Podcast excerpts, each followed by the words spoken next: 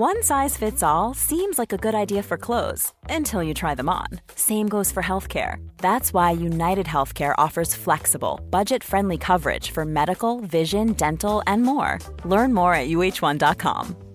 Quality sleep is essential. That's why the Sleep Number Smart Bed is designed for your ever evolving sleep needs. Need a bed that's firmer or softer on either side? Helps you sleep at a comfortable temperature? Sleep Number Smart Beds let you individualize your comfort so you sleep better together. JD Power ranks Sleep Number number 1 in customer satisfaction with mattresses purchased in-store. And now, save 50% on the Sleep Number limited edition Smart Bed for a limited time. For JD Power 2023 award information, visit jdpower.com/awards. Only at a Sleep Number store or sleepnumber.com. Hey, it's Ryan Reynolds and I'm here with Keith, co-star of my upcoming film If, only in theaters May 17th. Do you want to tell people the big news? All right, I'll do it. Sign up now and you'll get unlimited for $15 a month in 6 months of Paramount Plus Essential Plan on us. Mintmobile.com slash switch. Upfront payment of $45 equivalent to $15 per month. Unlimited over 40 gigabytes per month. Face lower speeds. Videos at 480p. Active Mint customers by 531.24 get six months of Paramount Plus Essential Plan. Auto renews after six months. Offer ends May 31st, 2024. Separate Paramount Plus registration required. Terms and conditions apply if rated PG.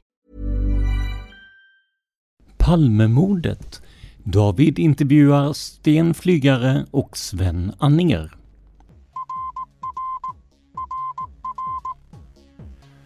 Sveriges statsminister Olof Palme är död. 90 000. Ja, det är mord på Sveavägen. Hörde de säger att det är Palme som är skjuten. Mordvapnet med säkerhet är en Smith Wesson, en revolver kaliber .357.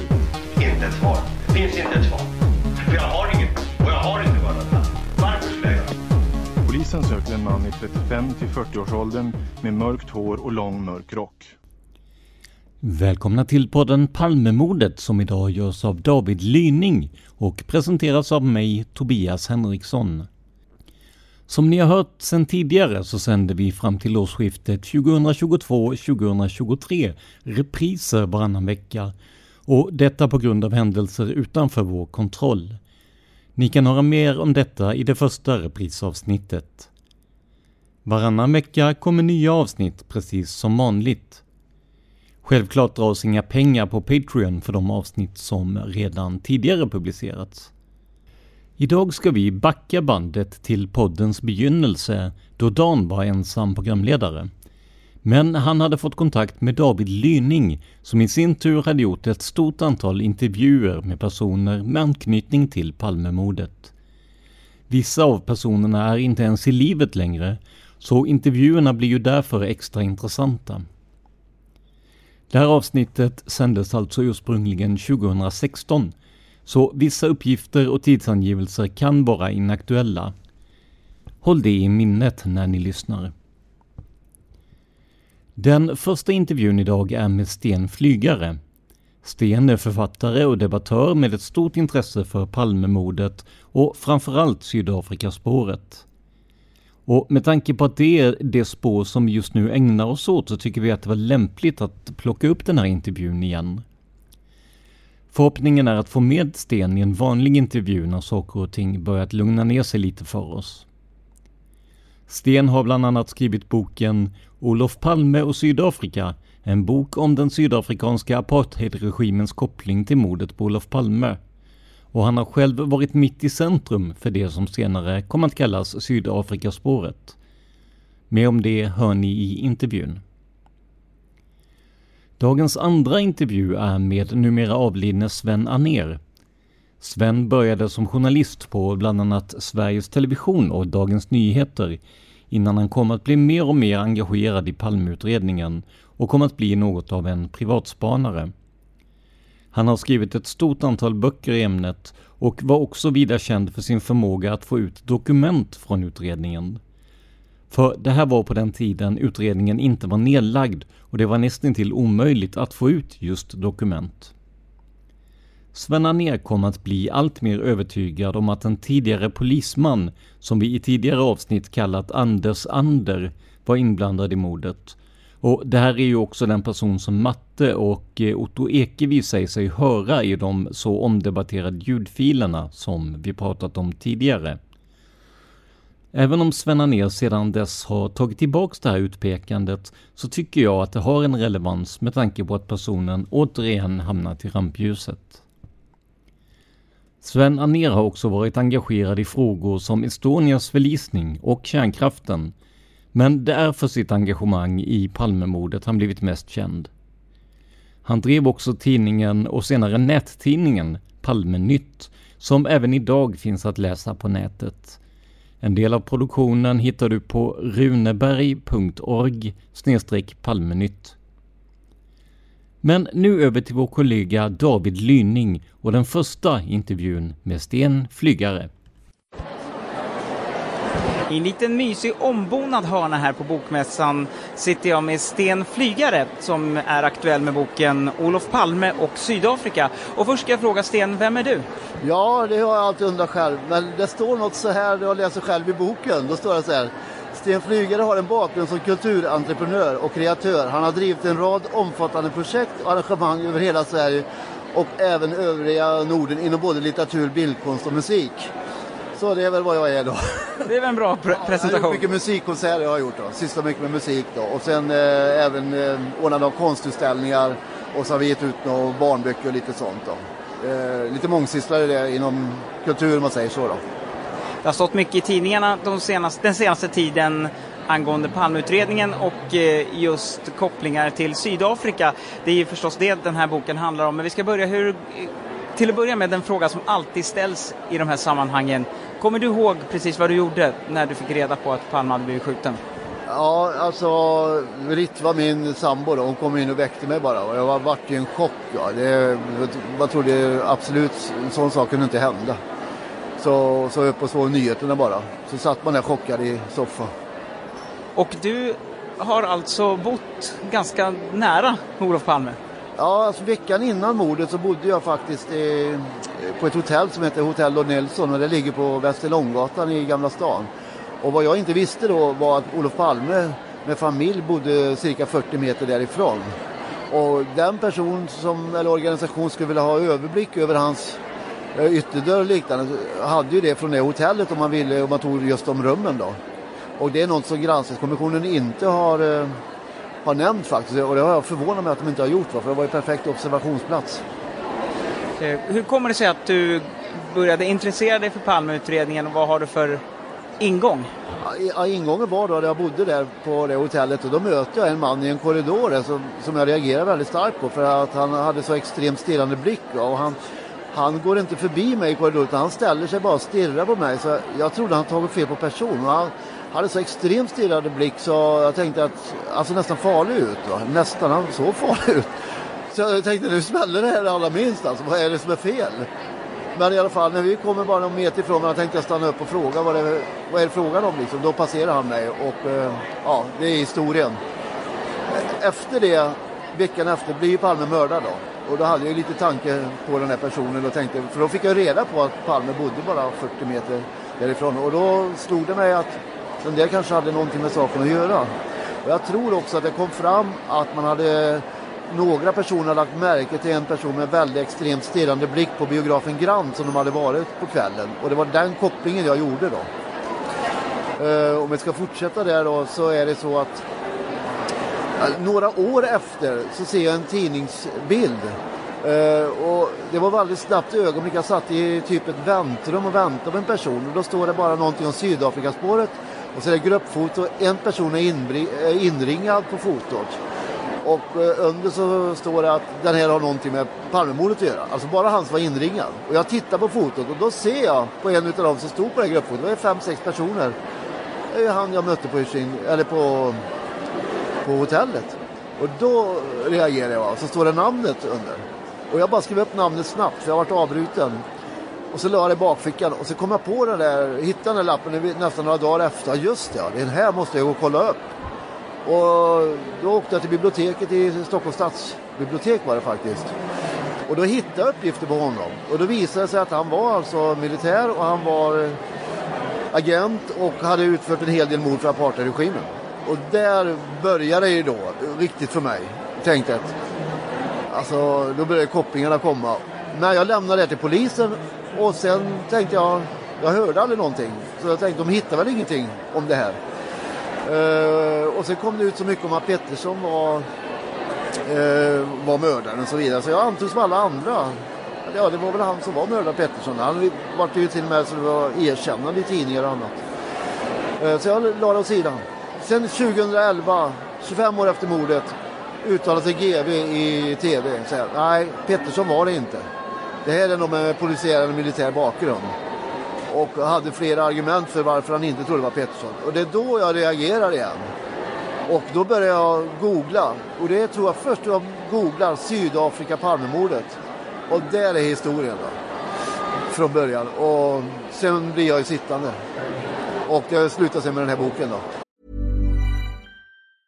Hey, I'm Ryan Reynolds. Recently, I asked Mint Mobile's legal team if big wireless companies are allowed to raise prices due to inflation. They said yes. And then when I asked if raising prices technically violates those onerous two-year contracts, they said, "What the f*** are you talking about? You insane Hollywood ass." So to recap, we're cutting the price of Mint Unlimited from $30 a month to just $15 a month. Give it a try at mintmobile.com slash switch. $45 up front for three months plus taxes and fees. Promo for new customers for limited time. Unlimited more than 40 gigabytes per month. Slows. Full terms at mintmobile.com. Ever catch yourself eating the same flavorless dinner three days in a row? Dreaming of something better? Well, HelloFresh is your guilt-free dream come true, baby. It's me, Kiki Palmer. Let's wake up those taste buds with hot, juicy pecan-crusted chicken or garlic butter shrimp scampi. Mm. Hello Fresh. Stop dreaming of all the delicious possibilities and dig in at HelloFresh.com. Let's get this dinner party started.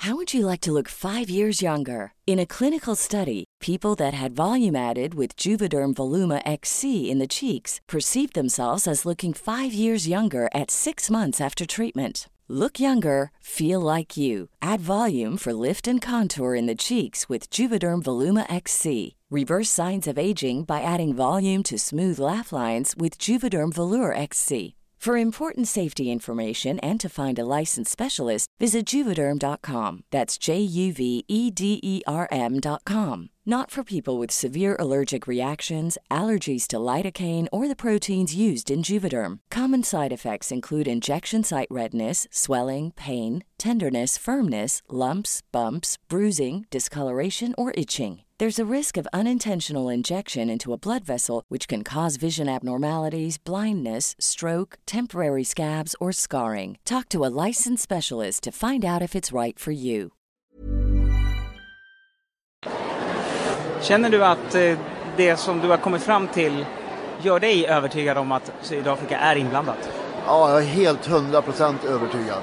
Det, jag tror alla som läser den här boken kommer att bli det också. För det, alltså Palme hade en sån enorm betydande roll för ANC. Han gav dem ett statsmannaskap så att säga och han eh, talade för deras sak i FN. Han uppmanade alla länder att börja med handelsembargo mot Sydafrika. Eh, dessutom så tog han ett väldigt stort grepp med att vara drivande på själva ekonomin. Så Sverige stod ju för 50 procent av finansieringen av ANC. Och han blev hatad av den vita apartheidregimen. Då. Eh, och vi kan säga från hösten 85 hände det lite grann i Sydafrika. Närmare bestämt efter den eh, 15 augusti. Där PV Båth, som alltså var dåvarande president, där håller ett tal. Och där han i princip förklarar krig mot ANC. Och ANCs generalsekreterare Oliver Tambo svarar med samma mått. Då är det krig. Och därefter händer det extremt mycket där de gör allt för att försöka krossa ANC. Alltså de skjuter ledare, de spränger deras kontor, de mördar Palme. Det var ju i Europa, det var ju dels ett stort, deras kontor i London blev sprängt och, hon, och deras representant i Paris var va? Dulce ja. September blev skjuten också, ja, inte så långt innan. Ja.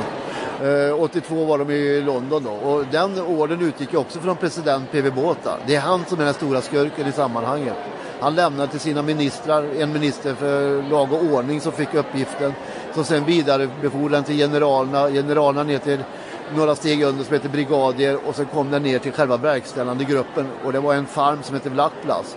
Och där höll Eugene Kock till. Han var alltså kommendant på hela den här farmen och eh, sen var han chef för en grupp som heter C1. C10 i början, men C1 och det var de som utförde alla morden. Vi ska också säga det att eh, det är Eugene Kock som har blivit utpekad på flera av de här bilderna som varande den person som lämnade Arlanda. Ja, det kanske jag har glömt att säga. Ja. det är ju han jag mötte på hotellet då. Ja. Eh, och kände igen. Och den här grejen med, med själva hotelldelen där, när jag kom till polisen och berättade att det var den här jag känt igen, ja, de trodde ju inte på mig. De trodde att jag hade räknat ut att det kunde vara han. Men jag visste ju att, att det var, jag kände igen honom utan att veta vem det var. Så för min trovärdighets skull. Så, och då började jag söka bilder på Ishinigo. För när jag läste om hur de hade gjort i London 82, när de sprängde ANCs huvudkontor där, så hade de varit där lång tid innan och rekat hela området. Och då tänkte jag, har de varit här i Sverige och ska skjuta våra statsminister så har de varit här säkert några månader innan. Så jag började söka bilder, foto, tidningar, allt för att försöka se om man har tur så kanske man hittar någon bild på honom.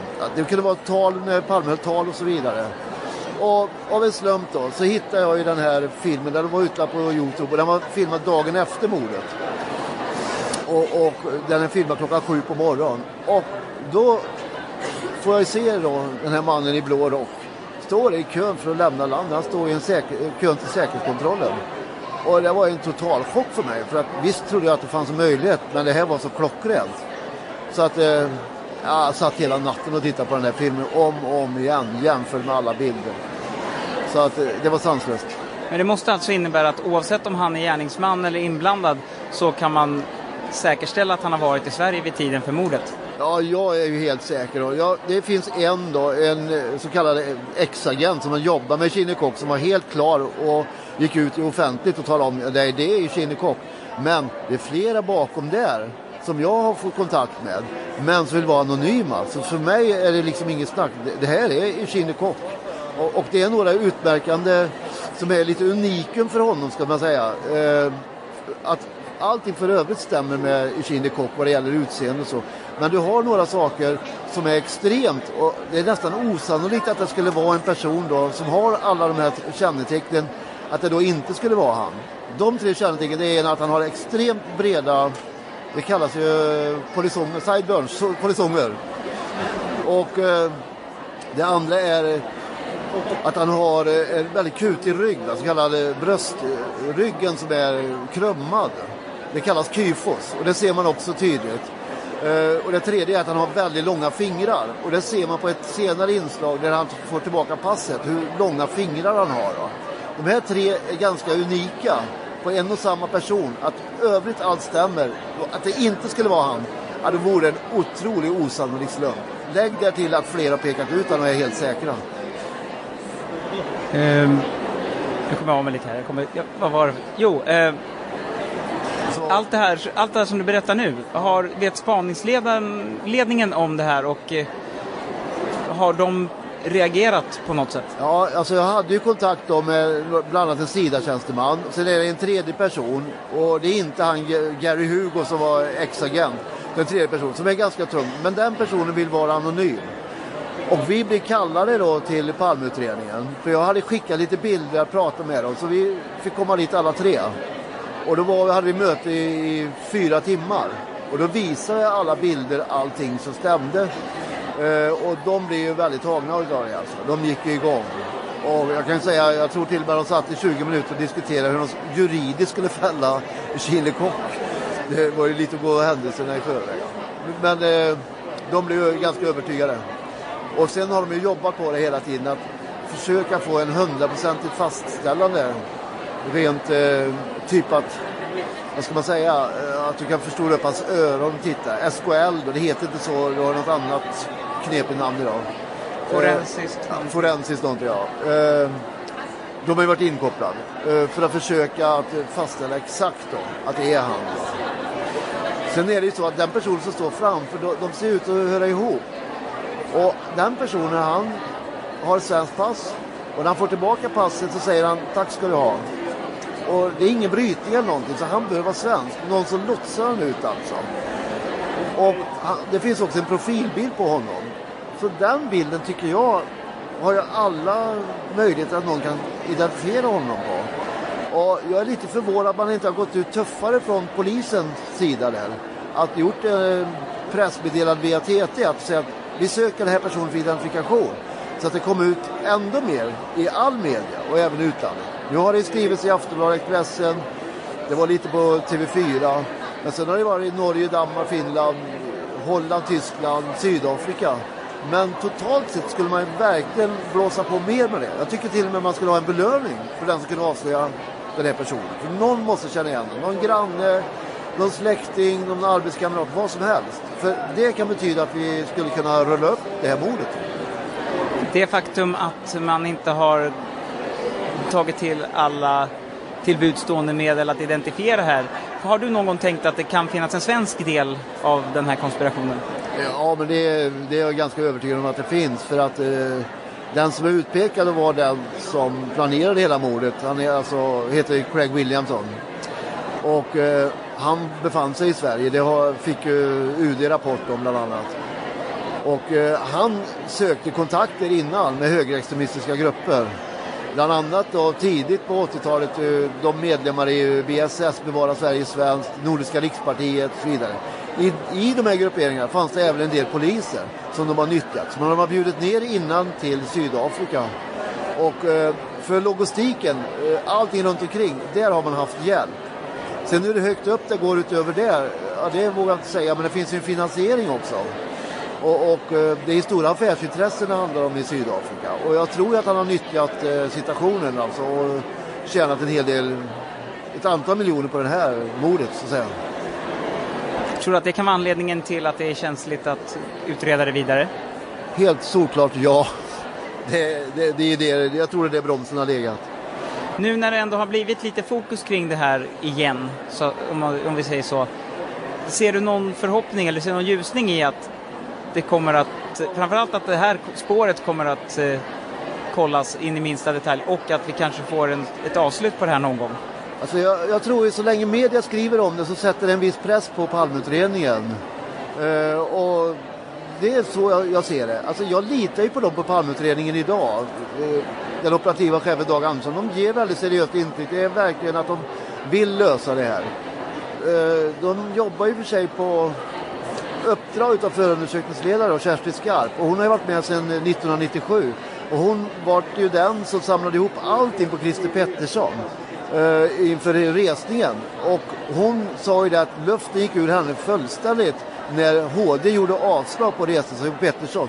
Och det borde inneburit att hon var totalt övertygad om att Pettersson var sin gärningsman. Och då har hon då suttit där sedan 97 som förundersökningsledare. Alltså jag har ju tyckt att det varit helt fel. Utan det måste vara någon som kommit in med helt friska ögon. Och det kan jag känna att det måste ju varit någon form av broms. Alltså. Så ser jag det. Eh, nu har du gett ut den här boken som vi pratade om, Olof Palme och Sydafrika. Är det så att säga avslutningen på långtidsforskande eller är det avstamp för något vidare? Jag avslutar i boken med att, nu, att jag är ganska övertygad om att vi har haft hjälp från väst, eh, västliga, även underrättelsetjänster och annat. Och det har jag överlåtit till andra att skriva om. För att det är en bok i sig där. Jag har väl en del kunskaper om det. Men jag har liksom inriktat mig på vad själva basen har legat då. Uh, eh, och jag vet inte, Gunnar Wall kommer med någon bok här nu som heter Konspiration Olof Palme och han nämner ju lite Stay Behind och Arla Gryning vet jag inte om man gör, men det är en undergrupp till Stay Behind. Och sen har väl, ja det är flera författare som har tagit fram väldigt mycket om det. Och, ja, det får bli deras sak då. Jag, jag stannar nog där tills vidare, men jag kommer bevaka det. och Jag tänker öppna en eh, hemsida och följa det noga. Alla uppgifter som kommer fram så att säga. Och det även läsarna kan eh, vara med och diskutera kanske till och med försöka hjälpa till att få den här person, svenska personen identifierad? Ja, alltså det är ju en jättegåta. Det borde engagera mer svenskar. Då. Det, är, det är ju det. Man måste, men folk förstår ju inte vem Kinney Kock är. Om de läser min bok så fattar de det. Då förstår de värdet av det hela.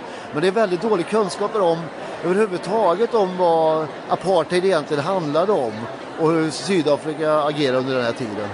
Så eh, det är lite synd faktiskt. Eh, men jag hoppas de som läser boken lär ju fatta det här i alla fall. Jag gör det ganska tydligt och så enkelt jag kan. Jag tycker du har gett ganska bra teasning nu. De som är intresserade. Olof Palme och Sydafrika av Sten Flygare. Tack så hemskt mycket och hoppas att några här på mässan också ja. intresserar sig. Tack ska du ha. Får jag säga bara en sak? Missa inte om du sänder detta före första oktober. Se filmen Palmes agent den som handlar om eh, Birgitta Karlström Dorf som jag haft mycket kontakt med under året. Eh, den är superintressant, det kan jag lova. Missa inte det alltså. Ha en trevlig fortsatt mässa nu. Ja, tack ska du ha.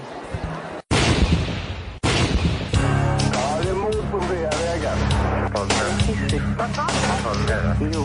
Olof Palme.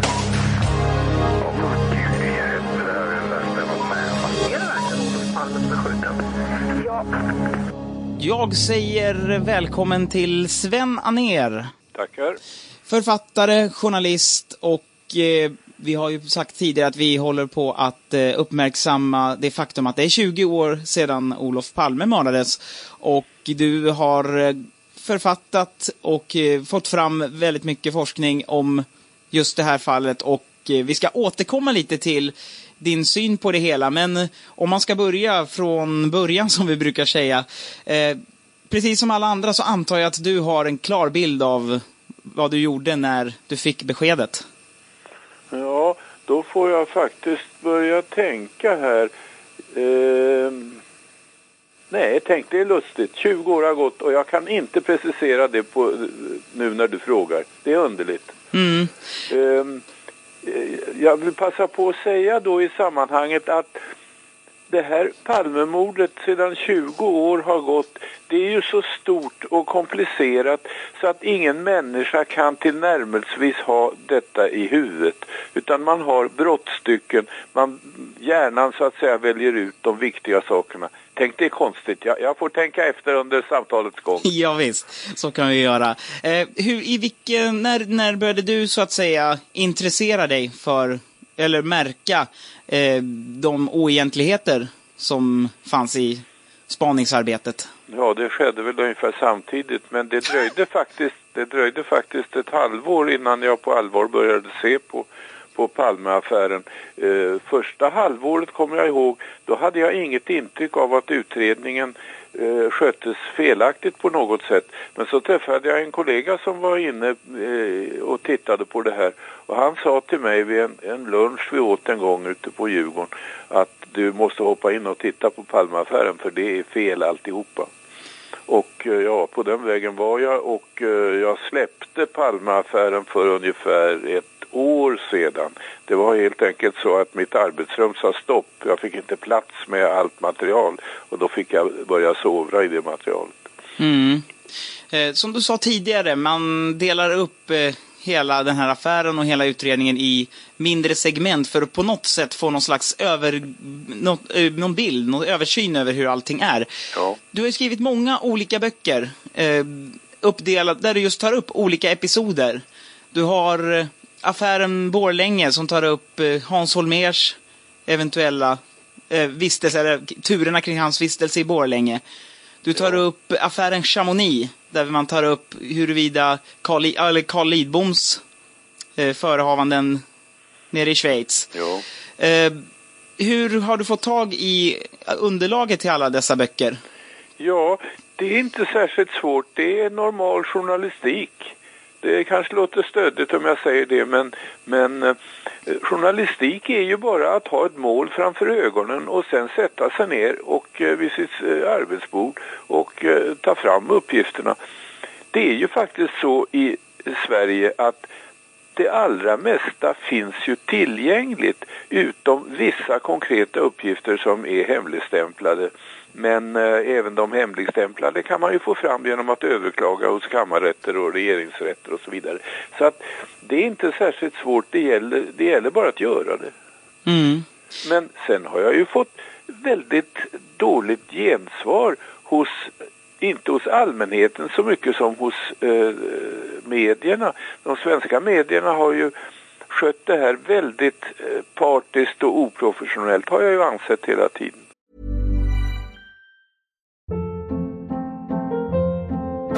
Hold up. What was that? Boring. No flavor. That was as bad as those leftovers you ate all week. Kiki Palmer here, and it's time to say hello to something fresh and guilt-free. Hello Fresh. Jazz up dinner with pecan-crusted chicken or garlic butter shrimp scampi. Now that's music to my mouth. Hello Fresh. Let's get this dinner party started. Discover all the delicious possibilities at hellofresh.com. When you make decisions for your company, you look for the no-brainers. And if you have a lot of mailing to do, stamps.com is the ultimate no-brainer. It streamlines your processes to make your business more efficient, which makes you less busy. Mail checks, invoices, legal documents, and everything you need to keep your business running with stamps.com. Seamlessly connect with every major marketplace and shopping cart. Schedule package pickups and see your cheapest and fastest shipping options from different carriers with rates up to 89% off USPS and UPS rates. And with the stamps.com mobile app, you can take care of mailing and shipping wherever you are. Make the same no-brainer decision as over 1 million other businesses with stamps.com. Sign up with code program for a 4-week trial plus free postage and a free digital scale. No long-term commitments or contracts. That's stamps.com. Code program. Mm.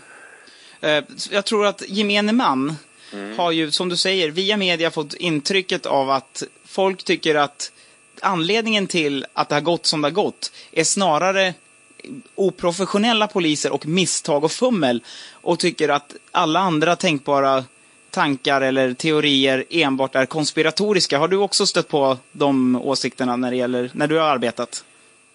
Att det Ja. bara är sjabbel alltså, och rena tillfälligheter? Ja, just det. Och jag har ju istället sett, hela tiden sett en ond plan, en ond önskan att fria den gärningsman som makten, om jag använder det uttrycket, som makten hela tiden har känt till och känner till idag. Men låt mig genast understryka att jag vet inte vem denne gärningsman är. Mm. Eh, om man lite kort, det är förstås väldigt svårt, men eh, om du får se, du har ju långtidsforskning nu bakom dig och undersökande. Eh, så att eh, Svensson så att säga förstår. Eh, vad, är, vad är din bild av hur det här har gått till och vilka som kan ha tänk, tänkas ligga bakom det här? Ja, jag går ogärna in på eh, tanken vilka som kan tänkas ligga bakom det här. Låt mig angripa din fråga på ett annat sätt. Det är när man undersöker och går igenom hur polisen har handlagt det här ärendet på en konkret punkt så hittar man väldigt märkliga ting och det är jag nästan den enda som har eh, talat om, som har tyngt på. Det var nämligen så att först, jag ska ta det här kort, först i maj 1986, alltså tre månader efter mordet, då togs eh, Christer Pettersson in till förhör. Ja, han togs inte ens in utan han hördes i sin bostad. Eh, helt enkelt av den anledningen att han var en tidigare eh, dråpare. Han var ju den så kallade bajonettmannen och då hamnade han i ett eh, rent formellt förhör kan man säga efteråt. Och det varade i fem minuter och eh, det sades nej, han är fri. Det eh, var inget fel på Christer Pettersson, han har inte mördat Olof Palme. Sen går det praktiskt taget eh, eh över två år innan man börjar så att säga lyfta på syndabocken Christer Pettersson igen. Och det sker på ett så konstigt sätt att man fångar in en stackars nedgången person som heter Roger och eh, frågar Roger vad han har gjort denna eh, bordkväll. Och efter fem, sex konstiga förhör med Roger som är svårt nedgången om han minnesförluster och så vidare så får förhörande kriminalinspektör eh, beskedet, påstår han, av Roger att Roger hade befunnit sig på biografen Grand strax före mordet och då, strax före mordet, hade han sett Christer Pettersson vid Grand. Och sen är då teorin, fast ingen har sett det, att Christer Pettersson sprang ner till mordplatsen. Nå, då frågar man sig, har polisen något stöd för det här? Nej, det har de inte alls, utan de har ett antistöd så att säga. De har nämligen från den första dagen fem, vad, vad man kan se, till oförvitliga vittnen som säger att eh, ja, denne Roger kom till biografen Grand men han kom inte förrän efter 23.30 och då var ju mordet överståndet och Palme förd till död till sjukhuset. Alltså polisen använder från början spruckna uppgifter, uppgifter som visar motsatsen för att visa att Christer Pettersson måste vara mördaren. Det här är närmast otroligt att det, någonting kan gå till på det viset. Polisen hade ju bara behövt sätta sig ner och gå igenom de här vittnesuppgifterna och säga sig, ja men Roger bryr vi oss inte om för han kommer ju inte dit förrän efter mordet. Mm. Men den här historien förstår du, den hänger med i utredningar, bland annat den enorma mastodontutredningen som ingen människa kommer ihåg idag, som heter Grans Granskningskommissionen. Ja. Och eh, där eh, tas det här förhöret med förhören med Roger upp som om han vore ett sanningsvittne. Och granskningskommissionens rapport avslutas med att eh, Hans-Gunnar Axberger, som är den som har författat rapporten, säger att misstankarna mot Christer Pettersson har successivt stärkts. Mm. När sakförhållandet är det motsatta, nämligen att det finns inga rimliga misstankar kvar mot Christer Pettersson. Varför är det då så viktigt med Christer Pettersson som nu är död under inte helt utredda omständigheter? Jo, därför att han har ju hela tiden varit den som utredarna och åklagarna har haft i bakfickan och plockat fram när det har passat.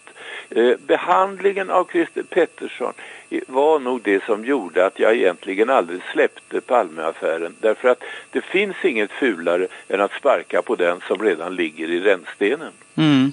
Kan man sammanfatta det alltså att du din, dina slutsatser är att Christer Pettersson kan, är absolut inte inblandad, men du är inte säker själv eh, på vad, vem det då istället, eller vilka det kan vara? Jag är inte ens säker, jag vet inte vem, som, vem Mm. det kan vara.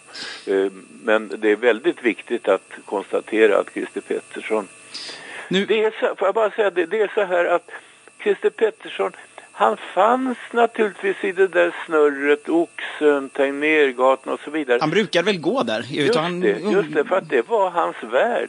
Och om du tog en annan grupp av personer, till exempel skådespelare eller någonting, ja de hittar du också på ungefär samma ställen en fredagkväll. Så du menar att det, det är helt naturligt? Det hade nästan varit mer, mer onaturligt om han inte hade varit där? Ja visst, han höll till på Oxen där han brukade gå och drälla på fredagskvällarna på jakt efter lite, knark eller en halvpanna. Du menar snarare kanske att det kan ha varit, att det kan ha varit väldigt praktiskt att de visste att honom kan vi alltid skylla på för han, han har alltid, håller alltid till där? Det var ju lätt för dem att konstatera var han var den där kvällen. Mm. Eh, Det har du rätt i. Tror du att, nu har det ju nu precis i dagarna kommit fram det här nu att man ska börja leta, eller försöka hitta DNA-spår och så. Tror du någonsin att, att eh, den spaningsledning som sitter nu kommer att kunna släppa tanken på Christer Pettersson och gå vidare förutsättningslöst? Nej, det tror jag inte. Det har de ju hela tiden sagt att eh, Christer Pettersson finns kvar i bilden. Och eh, han är väl nästan lättare att manipulera idag när han är död. Tror du att, eh, med bakgrund av att, att du inte tror att det är Christer Pettersson, eh, tror du att eh, polisen kan vara inblandad? Jag tror på att polisen har kunskaper som de inte har lagt fram. Om jag Eh, uttrycker det så. Mm. Nu har det gått alltså 20 år. Eh, tror du att det finns någon möjlighet att sanningen någonsin kommer att nås? Jag har ju gått som flera andra och undrat om eh, det kommer dödsbäddsmeddelanden från folk och så vidare. Poliser eller åklagare som pensioneras och tycker att det är lika bra att försöka eh, dra ett strå till stacken, till sanningens stack. Men ehm, eh, eh, nej, det, det ligger högt uppe det här mordet som ju alla vet. Det ligger inte på Sveavägen enbart utan det ligger ju i eh, en världskonflikt, någonstans i en världskonflikt. Och eh, jag menar det är ju många länder som har funnits eh, med i diskussionen. Sovjetunionen, USA, Sydafrika och så vidare. Mm. Och eh, eh, den här historien är, den är lite för stor för lilla Sverige. Det- Jag drar gärna en parallell med Estonia-katastrofen som jag ser på nu. Den är också för stor för lilla Sverige utan den har, den har eh, åstadkommits i en kamp mellan öst och väst eller någonting sånt där. Jag uttrycker mig vagt därför att jag har vaga uppgifter. Ja, så... Men vad som är viktigt är ju att eh, det sker fortlöpande eh, bevakning i, i medierna. Mm. Hurdan den nu är, det spelar inte så stor roll, men huvudsaken är att det finns en Att det bevakning. hålls, hålls levande, så att säga. Ja, verkligen. Eh, sammanfattningsvis så kan man säga att eh, du tror att eh, Christer Pettersson är bara ett villospår. Eller det är någonting som de gör för att, för att vi ska ha någon att misstänka, så att säga. Du tror att det är någonting annat som någon eller några andra som ligger bakom det. Du tror att polisen på något sätt inte vill att sanningen ska komma fram.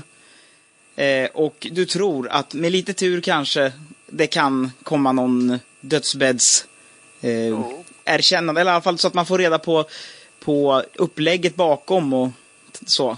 Jo, det är en bra sammanfattning av en svår affär. Ja. Eh, hur ser det ut för din del? Som du sa, du håller på med Estonia-katastrofen nu, men har du fortfarande, håller du fortfarande det här öppet? Så att du håller på att samla ja, information? öppet kan jag väl säga, men, eh, men jag arbetar inte aktivt med Palmeaffären.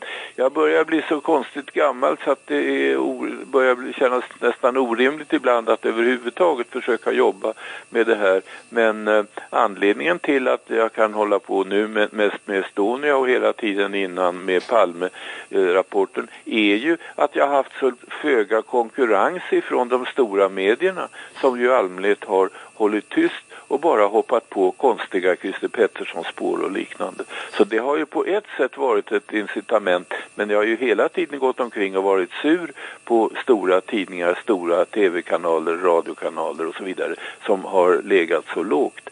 Eh, det är ju eh, vår livslust som journalister är ju att medierna slåss om olika nyheter. Det har egentligen inte förekommit här. Nej. Du ska ha tusen tack Sven, det var jätteroligt att du ville ställa upp. Tack så du ha. Tack så mycket, hej. Hej. Man hittar Palmes mördare om man följer PKK-spåret till botten. Därför att ända sedan Julius Caesars tid har det aldrig hört talas om ett mord på en framstående politiker som inte haft politiska skäl. Polisens och åklagarens teori var att han ensam hade skjutit Olof Palme. Och det ledde också till rättegång. Men han frikändes i hovrätten.